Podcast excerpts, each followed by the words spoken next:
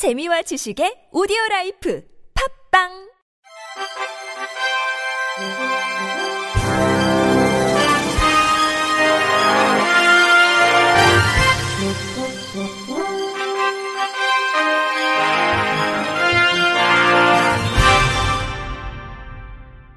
청취자 여러분 안녕하십니까? 5월 15일 월요일 KBRC 뉴스입니다.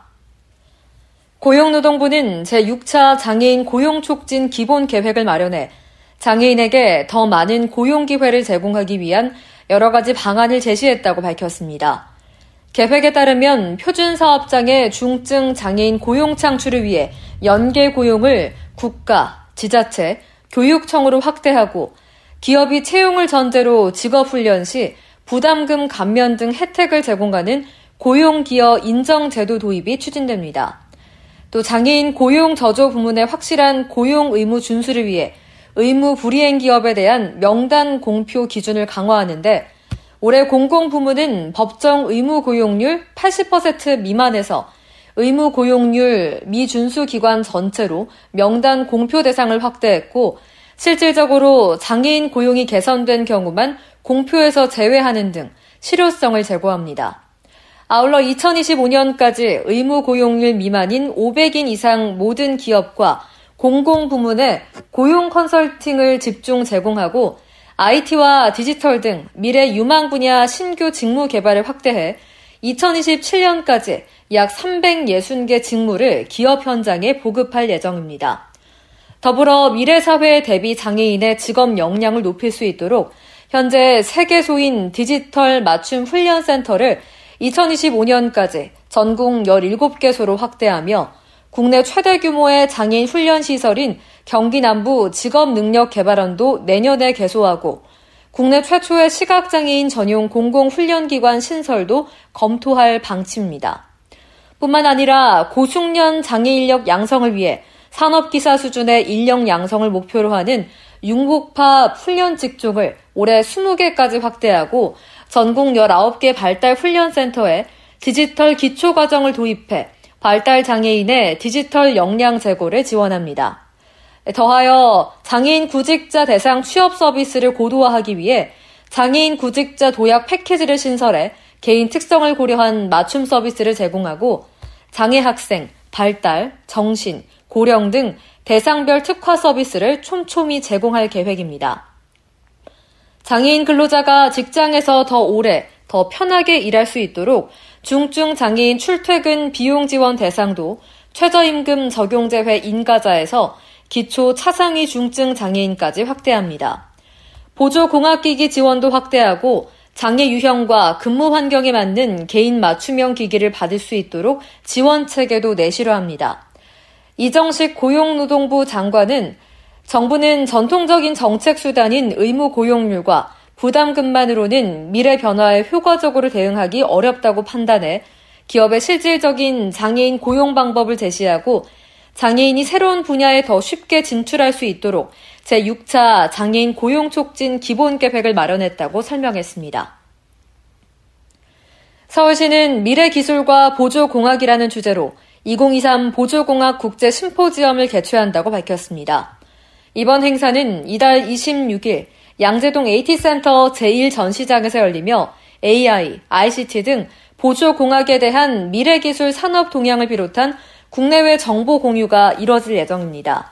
기조 강연은 알리스테어 매기환 교수와 미래기술의 최신 동향을 주제로 발표하는데 매기환 교수는 뇌성마비 장애인의 보행, 이동, 의사소통 등의 다양한 영역에서 첨단 기술을 활용한 보조기기를 연구하고 있는 시드니 대학교 기술과 혁신 학과장입니다. 이어 데이비드 바네스 접근성 융합 서비스의 대표를 맡고 있는 데이비드 바네스의 미래 기술을 활용한 보조기기 활용에 대한 주제 발표도 진행됩니다. 이외에도 정책, 복지 서비스, 고용, 장애인 당사자 분야에서 미래 기술 적용 방안 등에 대한 토론과 함께 의견을 교환하는 자리도 마련될 계획입니다. 심포지엄 참여를 원하는 사람은 오는 24일까지 온라인으로 신청할 수 있으며 현장에 참여할 수 없는 사람을 위해 유튜브 생중계도 진행됩니다. 한편 오는 26일과 27일 양일간 양재 AT센터에서는 보조공학기기 박람회가 개최되며 서울시 보조기기센터는 국립재활원 재활연구소, 자립생활지원기술연구팀과 연계해 국내에서 개발된 국산화 보조기기를 전시할 예정입니다. 경기도가 지난달부터 저소득 장애인을 위한 장애인 맞춤형 도우미 사업 육아 지원 대상과 제공 시간을 확대하고 가사 활동 서비스를 추가했습니다. 2004년부터 시작된 장애인 맞춤형 도우미 사업은 장애인 자립 지원을 위해 도우미를 파견하고 장애인에게 필요한 육아 지원, 생활 지원, 산모 지원 등을 맞춤형으로 지원하는 내용입니다.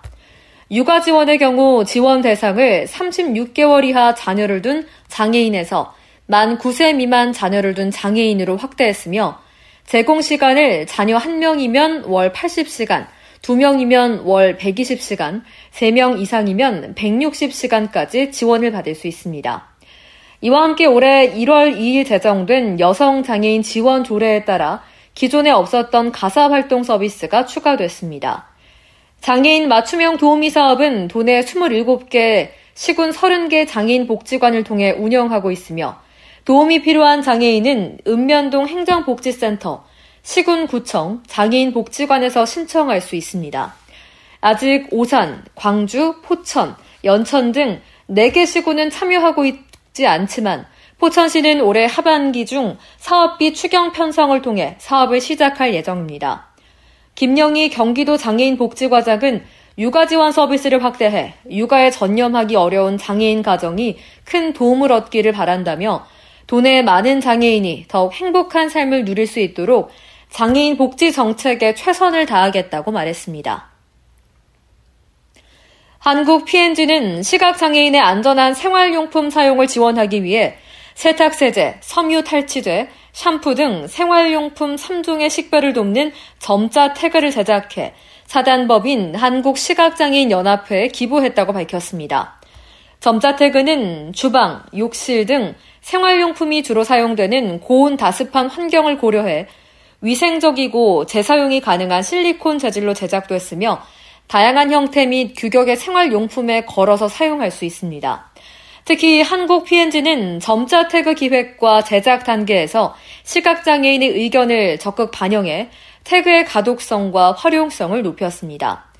한국 P&G는 다우니 섬유유연제, 페브리즈 섬유탈취제, 헤드앤숄더 샴푸 등 2,900만 원 상당의 자사 제품도 기부했는데 해당 물품은 점자 태그와 함께 시각장애인 연합회 산하 17개 지부로 전달될 예정입니다.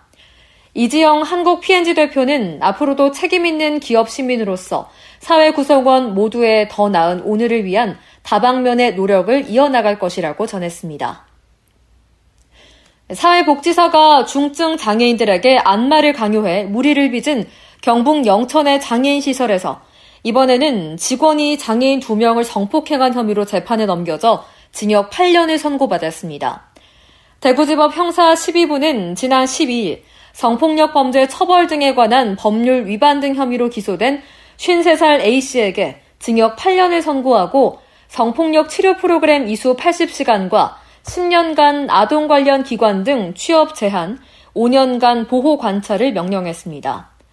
지난해 9월 취침 시간 이후 비상문을 통해 여성 생활관에 몰래 들어가 범행을 저지르다 발각된 A씨는 여성 장애인 2명을 성폭행한 혐의로 재판에 넘겨졌습니다. 앞서 같은 복지시설 직원 2명은 1년 넘게 중증 장애인에게 강제로 안마를 받은 사실이 적발됐고 지난해 말 대구지법에서 각각 징역 10개월과 징역 8개월에 집행유예 2년을 선고받았습니다. 논란이 끊이질 않자 경북 장애인 인권 단체들은 영천 장애인 거주시설 인권침해 대책위원회를 구성해 영천시의 즉각적인 시설 폐쇄를 요구했으며 시는 지난달 10일 시설 폐쇄를 알리는 사전 통지서를 발송했습니다. 시 관계자는 거주 장애인이 60여 명으로 규모가 커 당장 폐쇄하기에 어려움이 크다며 입소자들을 다른 시설로 보내는 방안을 강구하고 있다고 말했습니다. 하지만 대책위 관계자는 그동안 시가 사법 처리를 이유로 미온적인 태도를 보이고 성폭력 피해자들을 뒤늦게 분리 조치하는 등 늑장 대처를 해왔다며 조속한 시일 내 시설 폐쇄가 이뤄져 추가 피해를 막아야 한다고 강조했습니다. 끝으로 날씨입니다. 내일 전국이 대체로 맑겠습니다. 서울과 광주, 부산의 아침 기온 17도로 출발하겠는데요. 대전과 대구도 16도로 예상됩니다. 한낮에는 30도 안팎까지 기온이 오르면서 초여름 날씨를 보이겠는데요. 서울 30도, 대전과 광주가 31도, 강릉과 대구는 33도로 예상됩니다. 일교차가 15도 내외로 크게 벌어지겠으니 체온 조절에 유의하시기 바랍니다.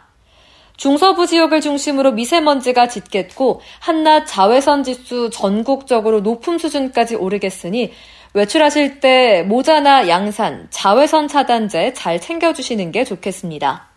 내일 오후부터는 강원 영동과 경북 북동 산지, 경북 동해안에 바람이 강하게 불겠는데요. 대기도 차차 건조해지겠으니 산불 등 화재 사고 일어나지 않도록 주의해 주시기 바랍니다.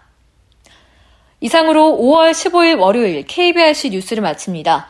지금까지 제작의 류창동, 진행의 최정인이었습니다. 고맙습니다. KBRC